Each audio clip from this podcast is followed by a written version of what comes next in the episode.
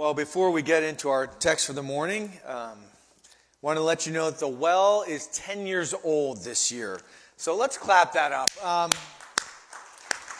we've, we've seen salvation come. We've seen people receive Christ. We have seen uh, lives transformed. We've seen uh, marriages rescued. We have seen uh, foster kids adopted. Uh, we've seen Title I schools cared for. A principal and, and, her husband came to Christ at one of those schools. Uh, so just uh, amazing things. And we, we pray that God would give us those kinds of things for generations to come. So uh, we just want to get together on June 5th. So uh, this is maybe one of the only times you'll hear me say this. Get out your phones if you'd like, and you can put June 5th on your calendar. That's the first kind of uh, Sunday of summer. Uh, June 5th at 10 a.m., we've rented out the Civic Center, and we're going to have a big old blast just to celebrate God's faithfulness and His goodness to us. Uh, so we'll have a, a, worship service where stories will be shared and that kind of stuff, and then we're going to have a huge old feast. And uh, uh, folks will come that have kind of moved away, and folks who are supporters and have been supporters for, for years will come. Some local pastors will be there uh, who have helped uh, support the well over these past 10 years. So uh, mark that time, June 5th, and we cannot wait to celebrate with you there. The next, just quick announcement it is uh, Palm Sunday, so that means we're heading into Good Friday this Friday, and we will uh, again want to highlight uh, 6 p.m. this Friday. We're going to have a time of just uh, more, more kind of uh, quiet reflection, uh, reading through the final week of Jesus' life, and, and praying and, and, confessing, taking communion together, and worshiping. It's going to be a very sweet time. I'd ask for you to mark that time aside and, and come worship on Good Friday as well. Well, if you've been with us as we've gone through First uh, Peter and we head into Second Peter in a couple weeks here, uh, you, have seen uh, Peter and all of his kind of charges to us in the letter of First Peter, and and you might think, man, what a, a, a monster of the faith! This guy is a guru, and and I could never be like him. If you know some of Peter's story, uh, you know that after he wrote 1 Peter and 2 Peter, where he said things like, Don't be surprised at the fiery trial you're suffering, as he, Peter, is standing through this fiery trial. If you know anything of his story, you know he was crucified upside down in Rome under Nero's reign. He's crucified upside down because he tells uh, his attackers, he says, Don't hang me in the same way as Jesus. I'm not worthy to be crucified like him. Crucify me upside down. You're like, Oh my gosh, what a martyr. What a man of the faith. I could never be like him. But if you also know some of Peter's story, as he writes the Gospel of Mark along with Mark, uh, you know it's full of a lot of ups and downs too. And you know, maybe that, that it's kind of marked by this one giant fall the denial of Christ. That Peter's life, and it maybe should have been fully marked by this other than God's grace, it is marked by that moment where he denied even knowing Jesus when Jesus went to the cross and he had to hang there alone because Peter said, I don't even know that guy. Uh, this week we're going to look at Peter's denial. And what we're going to do is we're going to ask ourselves uh, what leads to a fall like that? Why did he fall, and why do we often fall in our lives? And then next week on Easter, we're, we're going to go through one of my favorite passages in John chapter 21. Because that denial, that fall, that disaster, that, that moment where Elijah just read, where, where Peter, Peter is weeping bitterly, well, that moment ought to have defined his whole life. But on Easter Sunday, we're going to look at the embrace of Peter and what Jesus does in John chapter 21. But this morning, we're going to ask ourselves, well, why do we fall? Why did Peter fall? Uh, this kind of normal guy who had ups and downs and giant falls, what leads to that kind of disaster and sadness in our own life. Uh, let's get a little context uh, first of who Peter is, the real Peter. Uh, so, uh, Jesus uh, calls Andrew, and, and, Andrew is Peter's brother. So Andrew says to Peter, he says in John chapter 1, in the beginning of Mark, he says, Come along along with me, Peter. Uh, uh, let's follow this Jesus. And, and Peter shows up, and, and his name is Simon, which means kind of pebble. And Jesus says, right up from the beginning, he says, I'm going to name you Peter, stone, rock. And Peter, you know, it's probably like, that sounds pretty good. I kind of like that, right? And so he begins following Jesus. And then, you know, there's this moment where uh, Jesus' kind of fame is growing some and people are talking about him. And, and Jesus says to his disciples, and Peter's there because Peter's one of the close followers of Jesus Peter, James, and John, uh, the kind of three close, good buddies of Jesus. And, and they're around him. And Jesus says, Hey, who do people say that I am? And Peter nails it on the head. He says, You are the Christ. That's who you are. People are saying Elijah and Moses, all these other people, but, but you are the Christ. You're the chosen one, the Savior, the one we're all waiting for. And Jesus commends him. He's like, I'm going to build my church on this kind of faith of, of any who receive me as the Christ, the chosen one. And, and then he starts talking about how he's going to do it. Jesus says, I'm going to die on a cross. And Peter says, No way, we won't let that happen to you. And Jesus, who's just commended him now, points a finger at Peter and corrects him and says, Get behind me, Satan. Whew. Peter's like, Whoa, I thought we were buddies. Yeah, but not that kind of way. Real life relationship, ups and downs. There's this moment there uh, Jesus goes up on the Mount of Olives and he's transfigured. He's, he's, he's uh, shining brightly in all of his glory as God, and Elijah's there, and Moses is there, and Jesus is teaching these, these three close buddies, Peter, James, and John, uh, uh, in this moment. And Peter's like, This is amazing. Let's put up tents and stay forever. And Jesus is like, No. We're going down. And, and in that same kind of moment, God, the Father from heaven, says, This is my Son, listen to him. As if to say, Peter, you got to shut your mouth. then there's this other moment. Maybe, maybe you remember it. Uh, Peter uh, is in this boat, and, and this, uh, uh, the storms are kind of raging, and Jesus begins to walk on the water uh, past them as Peter and the disciples are in the boat. And Peter looks out at Jesus, and he's like, That looks pretty awesome. And he says, Jesus, if it's you, would you call me out on the water? And Jesus says, It is me. Come on out and walk. And, and Peter's walking on the water. It's amazing, right? But then his faith fails and he begins to sink. And Jesus is like, Oh, man, I made these seas. I can hold you up on them. You have little faith. And he calls him up and he calls him into the boat. Well, now it's the last week of Jesus' life. It's Palm Sunday, uh, Mark chapter 11, and, and, Jesus comes into Jerusalem, and the crowds are cheering, Hosanna, Hosanna, God save, save us now. They're kind of declaring him king. They're waving palm branches. They're saying, This is the one we've waited for. But it's going to be Friday at noon that they all crucify him. And there's this kind of uh, uproar of people praising him, and then the Pharisees are trying to kill him, and they're plotting against him. And Jesus keeps saying things like, My hour has come. And he's talking about his hour of when he's going to be hung on a tree and die. But then he's going to resurrect and meet them in Galilee.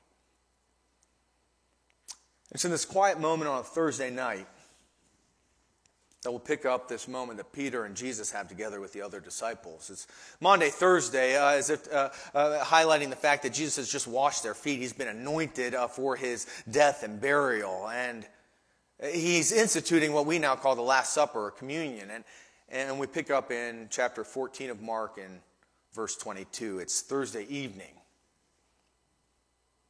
And as they were eating, Jesus took bread, and after blessing it, he broke it and gave it to them and said, Take, this is my body. And he took a cup. And when he'd given thanks, he gave it to them, and as they all drank of it, and he said to them, This is my blood of the covenant, which is poured out for many. Truly I say to you, I will not drink again of the fruit of the vine until that day when I drink it new in the kingdom of God. And when they had sung a hymn, that, that's a sweet moment. I, I, love that. They're, they're around the table, they're all sitting together. Uh, John will tell us they're reclining and, and they're really close and intimate with Jesus. Then, then he's telling them, I, am going to die for you. My blood's going to be spilled. My body's going to be broken. And they sing this hymn together. Man, can you imagine that moment? It's amazing. I mean, sometimes when we're in here, we'll really get singing. We'll say, whoa, praise God. But can you imagine that moment around the table? They probably weren't all on the same side of the table posing for a painting. They're, they're all close. They're all singing into each other's eyes and faces, and they're praising God for what He's going to do in salvation through this one they're sitting with. And then they walk out together, just probably a few hundred yards down in the Kidron Valley outside of Jerusalem. It's just this little kind of indentation of a valley, and, and right to the bottom of the Mount of Olives. And there's this garden there, Gethsemane, and that's where they're going to be. And we pick up in verse 22. They sung this hymn, or 26, sorry. They went out to the Mount of Olives, and Jesus said to them, You will all fall away. For it's written, I will strike the shepherd, and the sheep will be scattered. But after I'm raised up, I will go before you to Galilee. And Peter said to Jesus, Even though they all fall away, I will not. Remember, we're looking for that sign, uh, that reason of why do we fall. And, and Peter uh, stands right before Jesus and he says, These guys all may fall away when you go to the cross, they may leave you. I will not. I won't fall away. These guys may be lame. They don't have the faith I have. They haven't seen the things I've seen with you. You know, Peter, James, and John, we're close with you. We were in all those uh, moments with you. I, I will not fall away. They might fall away, but I will not. I've got what it takes. And Jesus said to him, you can imagine Jesus looking right in Peter's eyes, Truly, I tell you this very night, before the rooster crows twice, you will deny me three times. But Peter said emphatically, I love the detail. Peter said emphatically, If I must die with you, Jesus, I will not deny you. And they all said the same. Jesus says to Peter, You will deny me. This, this is how it is written. This is the Father's plan. Uh, he will strike me, the shepherd, and the sheep will scatter. I'll be left alone to hang on that tree for your sin and your denial and your shame. And Peter looks right at Jesus and says, No way. Uh, do you see his words? They're dripping with self confidence, self reliance. I have what it takes, Jesus. I can walk with you to the cross. If I have to die with you, I will. They may not have what it takes, but I do. You, Jesus, might think I'll fail, but I will not. I will not. The first reason for our failure, our falls, when we are ought to be following and clinging to Christ is this our self reliance. Our self reliance what needs to happen in our life is, is there the, the I will and I will not. I have what it takes. I can do it needs to shift into I need. I need you and I need others.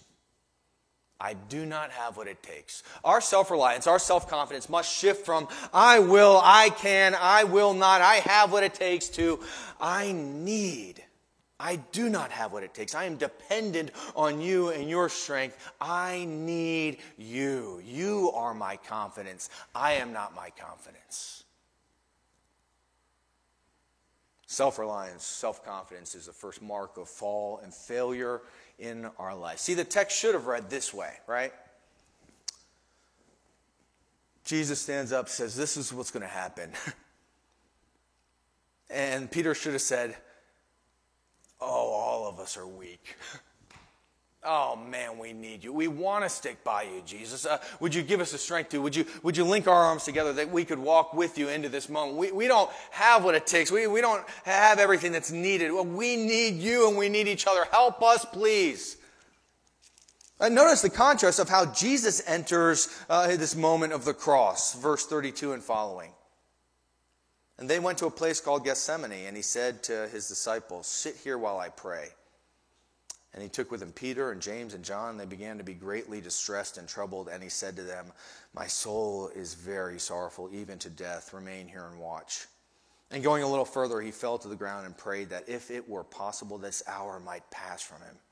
And he said, Abba, this affectionate term, Father, all things are possible for you. Remove this cup from me, yet not what I will, but what you will. Uh, God, Father, Jesus says, man, I don't even want to walk into this. Is there a different way there? But, but if this is what you desire, Father, I'll go there with you. Whatever your will is, I want to go there with you. I don't even want it. I don't, I don't feel like I have what it takes. He's crying and in tears of blood even or, or dripping of sweatlets uh, from his arms. And he, he, he says, I need you. I don't want to go this way, but carry me there if it's your will.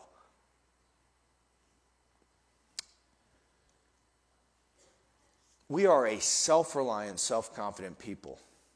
It leads to our fall and our loneliness. Uh, think about, you know, when was the last time you just repetitiously sat with the Lord in His scriptures and in prayer and just sat with Him every day over and over again? Uh, instead, in our lives, what, what occurs is our, our Bibles gather dust and our prayer journals remain blank, right? Because, uh, in essence, we are saying with our lives, I have what it takes. Uh, we kind of push aside, like, oh, I've just been missing my quiet times, or that kind of uh, trite language. But, but really, what we're saying is, I don't need you. I've got what it takes to make it through my life at work. I've got what it takes to make it through my life in college. I've got what it takes to do well by myself. Now, think about uh, your connectedness to your community group or your 3D. How essential is community with the church for you? Are you coming every Sunday? Are you going to every time your community group uh, gathers, every time your 3D meets and saying, I need you guys. I need you gals. I, we've got to walk this thing uh, together. Why? Because I don't have what it takes. I do not have what it takes. I love Jesus as he goes to the cross here. He preemptively comes before the Father and says, Carry me there if it's your will. He preemptively, and, and we need to preemptively, uh, like much like Peter did not do, declare our dependence and our need for God and for others. Uh, when we're facing sin or suffering or any sort of shortcoming in our life, uh, when we are facing temptation, we need to preemptively reach out to others and reach out to our God to say, Walk me through this. Would, would your glory, would your beauty be more enticing uh, than this sin that's before me? When we're uh, walking into cancer or hardship or something at work, would we say, Man, I'm going to need your help to the church around us? It's been so beautiful to see one of our families. Uh, uh, this gal is suffering from cancer and she's going through treatment right now. She's in her fifth week of something like 17 weeks. And, and, and from the very beginning, they've said, Help us. And they've reached out to their community group. And our community group is helping and carrying them in it. It's amazing. It's a declaration of dependence which steers us away from our falls and destruction preemptively. Uh, this week, I got this text.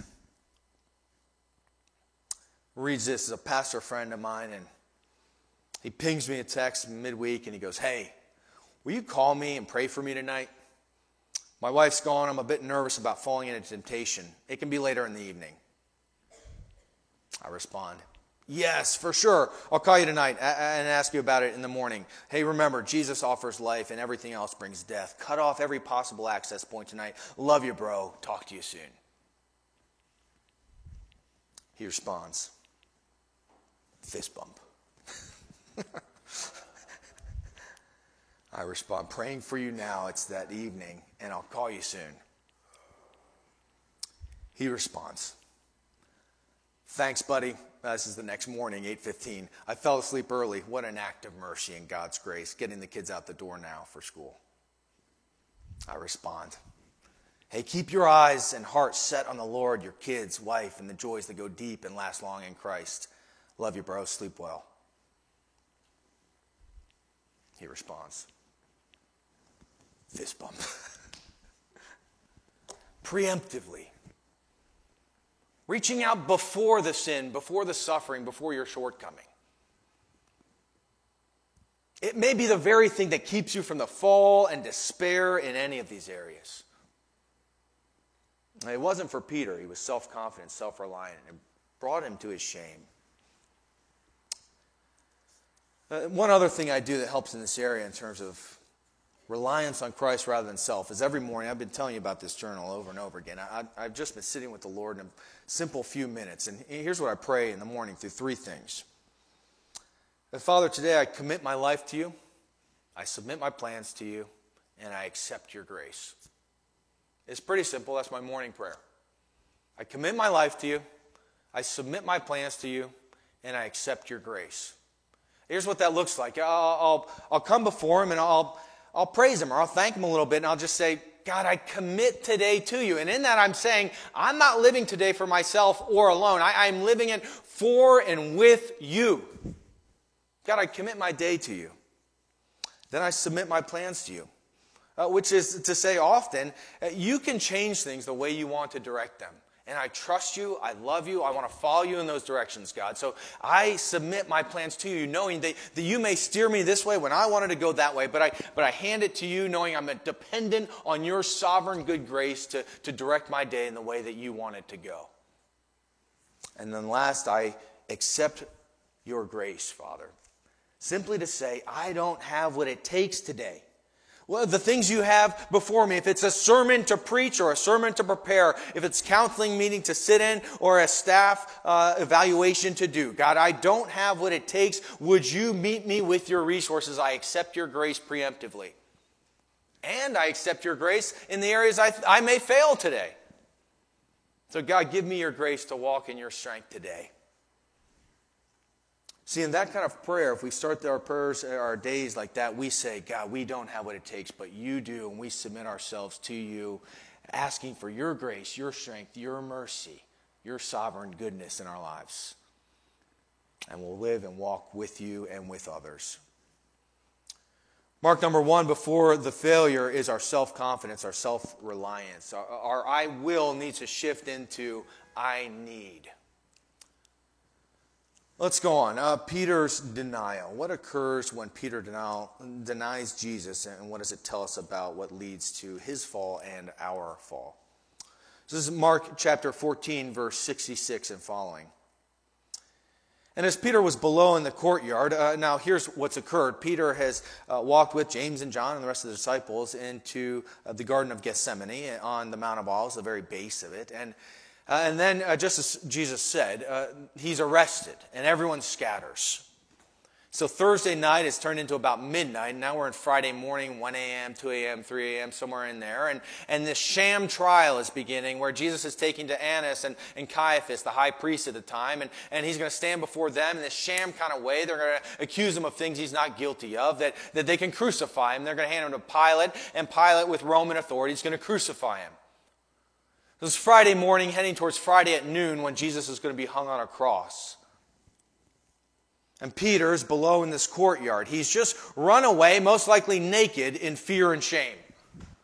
Uh, the uh, passage just earlier says he's so terrified that uh, this soldier reaches out to grab him and, and, gets a hold of his cloak. And rather than keeping his clothes on, he's so scared he, he, he bolts out of there and loses them. But this is after he's already taken a sword and he's lopped off one of the uh, uh, soldier's ears. He's cut it off, and, and Jesus picks it up, puts it back on, and says, Peter, this isn't the time for that.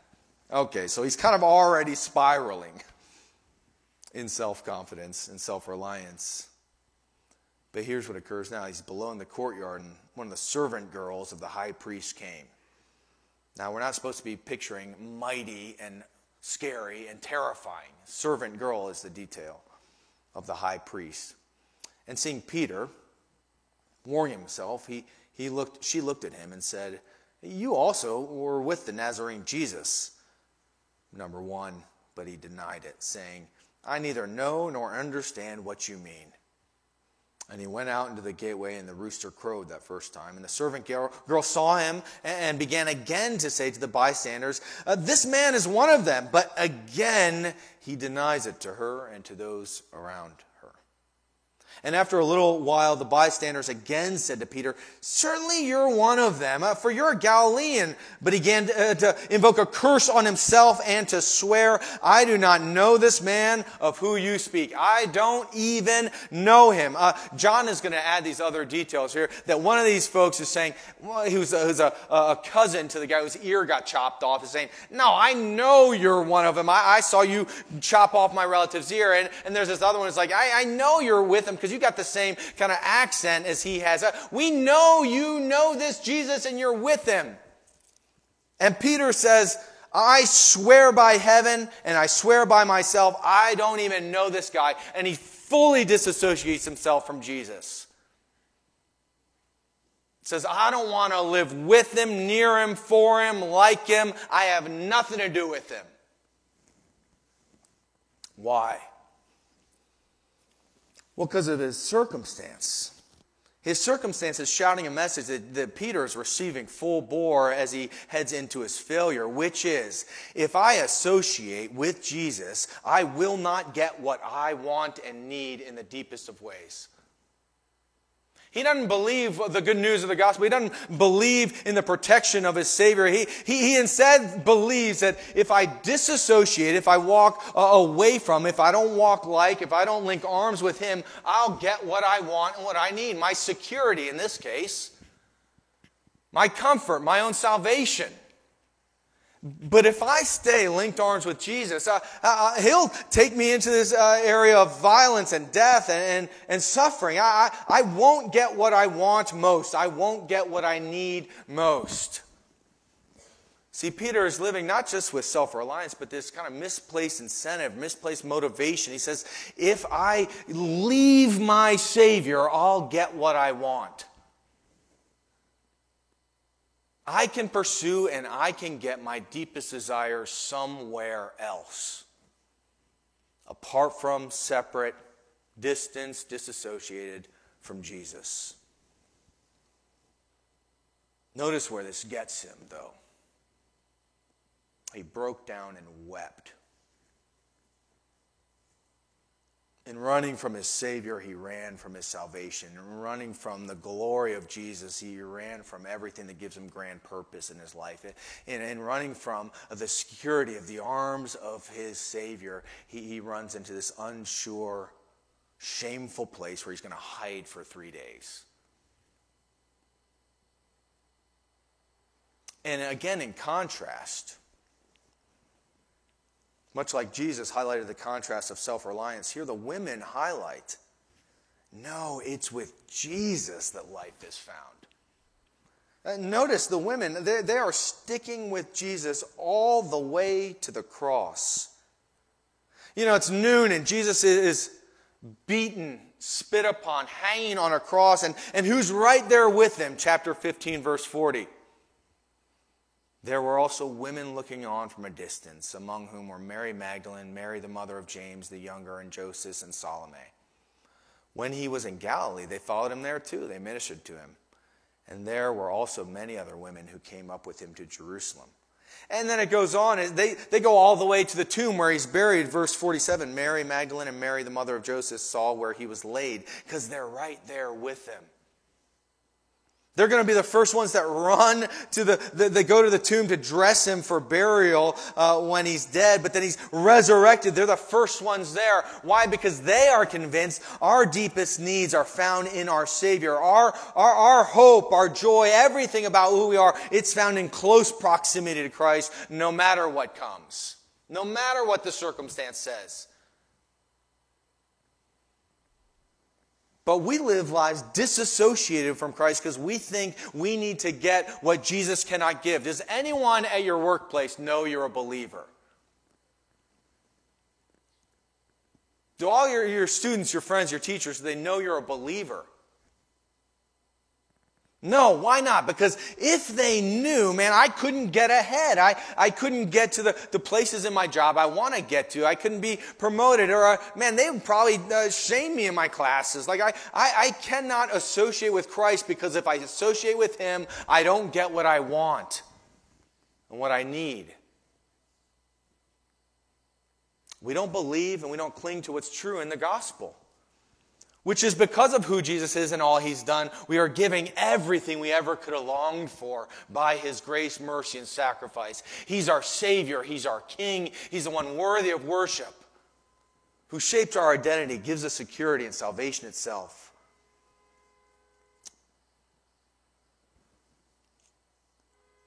Where are you disassociating yourself, seeking in other places what only Christ himself gives?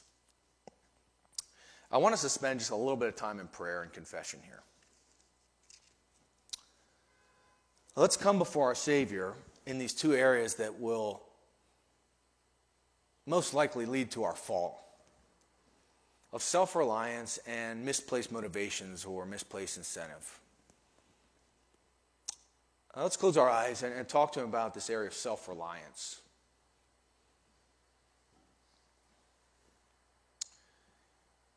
Uh, Father, each of us want to confess that we live lives that are self reliant. Uh, first, Father, we confess that we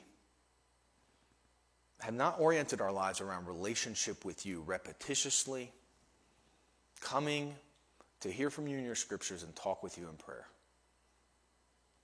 Talk with him about this for a little bit and, and then name it as self reliance and confess it.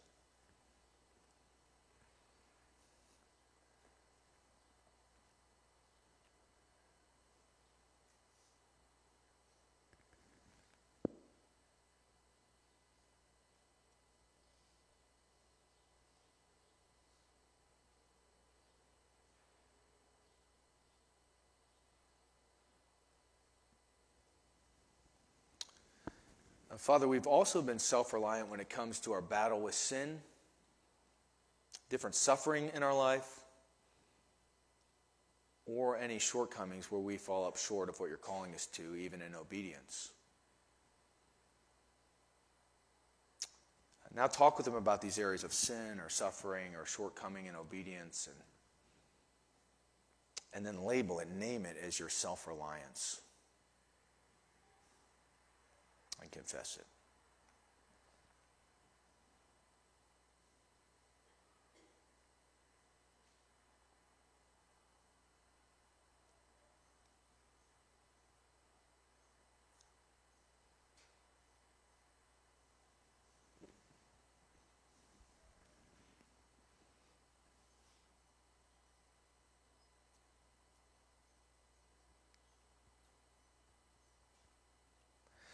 Now let's talk to him about our misplaced motivations. God, we often live covert Christian lives. We hide who we are in front of our coworkers, our professors, fellow students, and even our families. Let's confess this that we think we can get something in hiding that we could not get if we were associated with our Savior, Jesus.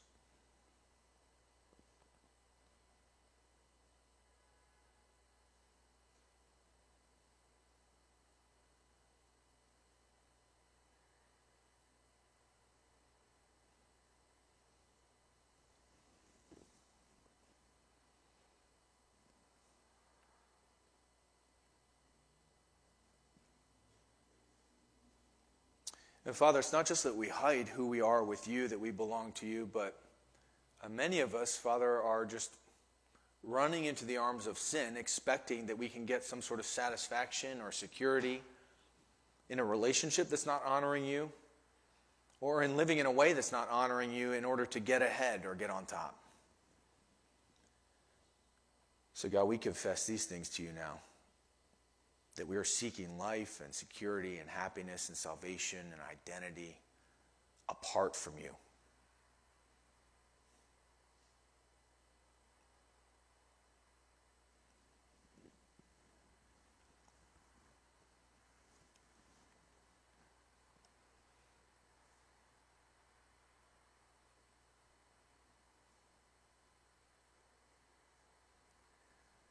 Father, thank you for your grace. Thank you for your Son who knew these things were true about us. Just like he knew Peter was going to deny him, that he knew Peter was looking for life and salvation in other places other than him, and he still went to the cross, not in spite of Peter's sin, but because of his sin. So, Father, your Son has gone to the cross for us, not overlooking our sin and in spite of our sin, but because he knows we need forgiveness and he wants to embrace us. So, God, thank you so much for what Jesus has done and how we can rely on Him and trust in Him. That we know life is found only in Him. We can cling to Him no matter what the circumstance. Father, we love and we trust your Son. God, would your Spirit transform our lives to live with a confidence in you, a motivation only to run to you over and over again because you, Father, are good. Your Son is our Savior. And we're in relationship with you because of his life, death, and resurrection. It's in Christ's name we pray. Amen. See, here's what I love. Uh, none of this catches Jesus by surprise. This is Jesus talking to Peter right before he's going to deny him in Luke, and we get this detail. Simon, Simon, behold, Satan has demanded to have you that he might sift you like wheat. But I've prayed for you that your faith may not fail. And when you've turned again, when you've come running back to me, strengthen your brother. See, Jesus says, I, I, have advocated for you in my prayers, and now I'm advocating for you on the cross. And when you realize it after my resurrection, you turn and run to me, and you'll enjoy life and salvation, and then strengthen everyone around you to do the same, to do the very same. And that's what we do every Sunday here we're reminded that, that, we have a Savior who knows exactly who we are and what we've done, and that by His life, death, and resurrection, He radically transforms us as we repent and turn again to Him over and over again. So let's do that again this morning. Eh, but if you're not a believer, if you're someone who's not yet trusting in Christ, if, if you're still living a self sufficient life or a life that's chasing after other things for life and glory and salvation, this morning don't take communion but receive Christ this morning. Uh, run into his arms, ask him for forgiveness, and, and say you don't have what it takes. You admit that, but, but cling to him who is the sufficient Savior. You can just do that simply in prayer by talking to him. But if you are, if you're following Christ, would you be reminded this morning, oh, what a merciful, mighty Savior we have? And would you run to him and remember that his body was broken that we've lived our self reliant lives and lives chasing salvation and other things. That his blood was spilled to make us sons and daughters, to bring us home and transform us in the power of his resurrection. So let's take and eat this morning and reminded what a great and mighty Savior we have. He's not surprised by our sin, but he draws us to himself because he is our salvation. Let's take and eat together.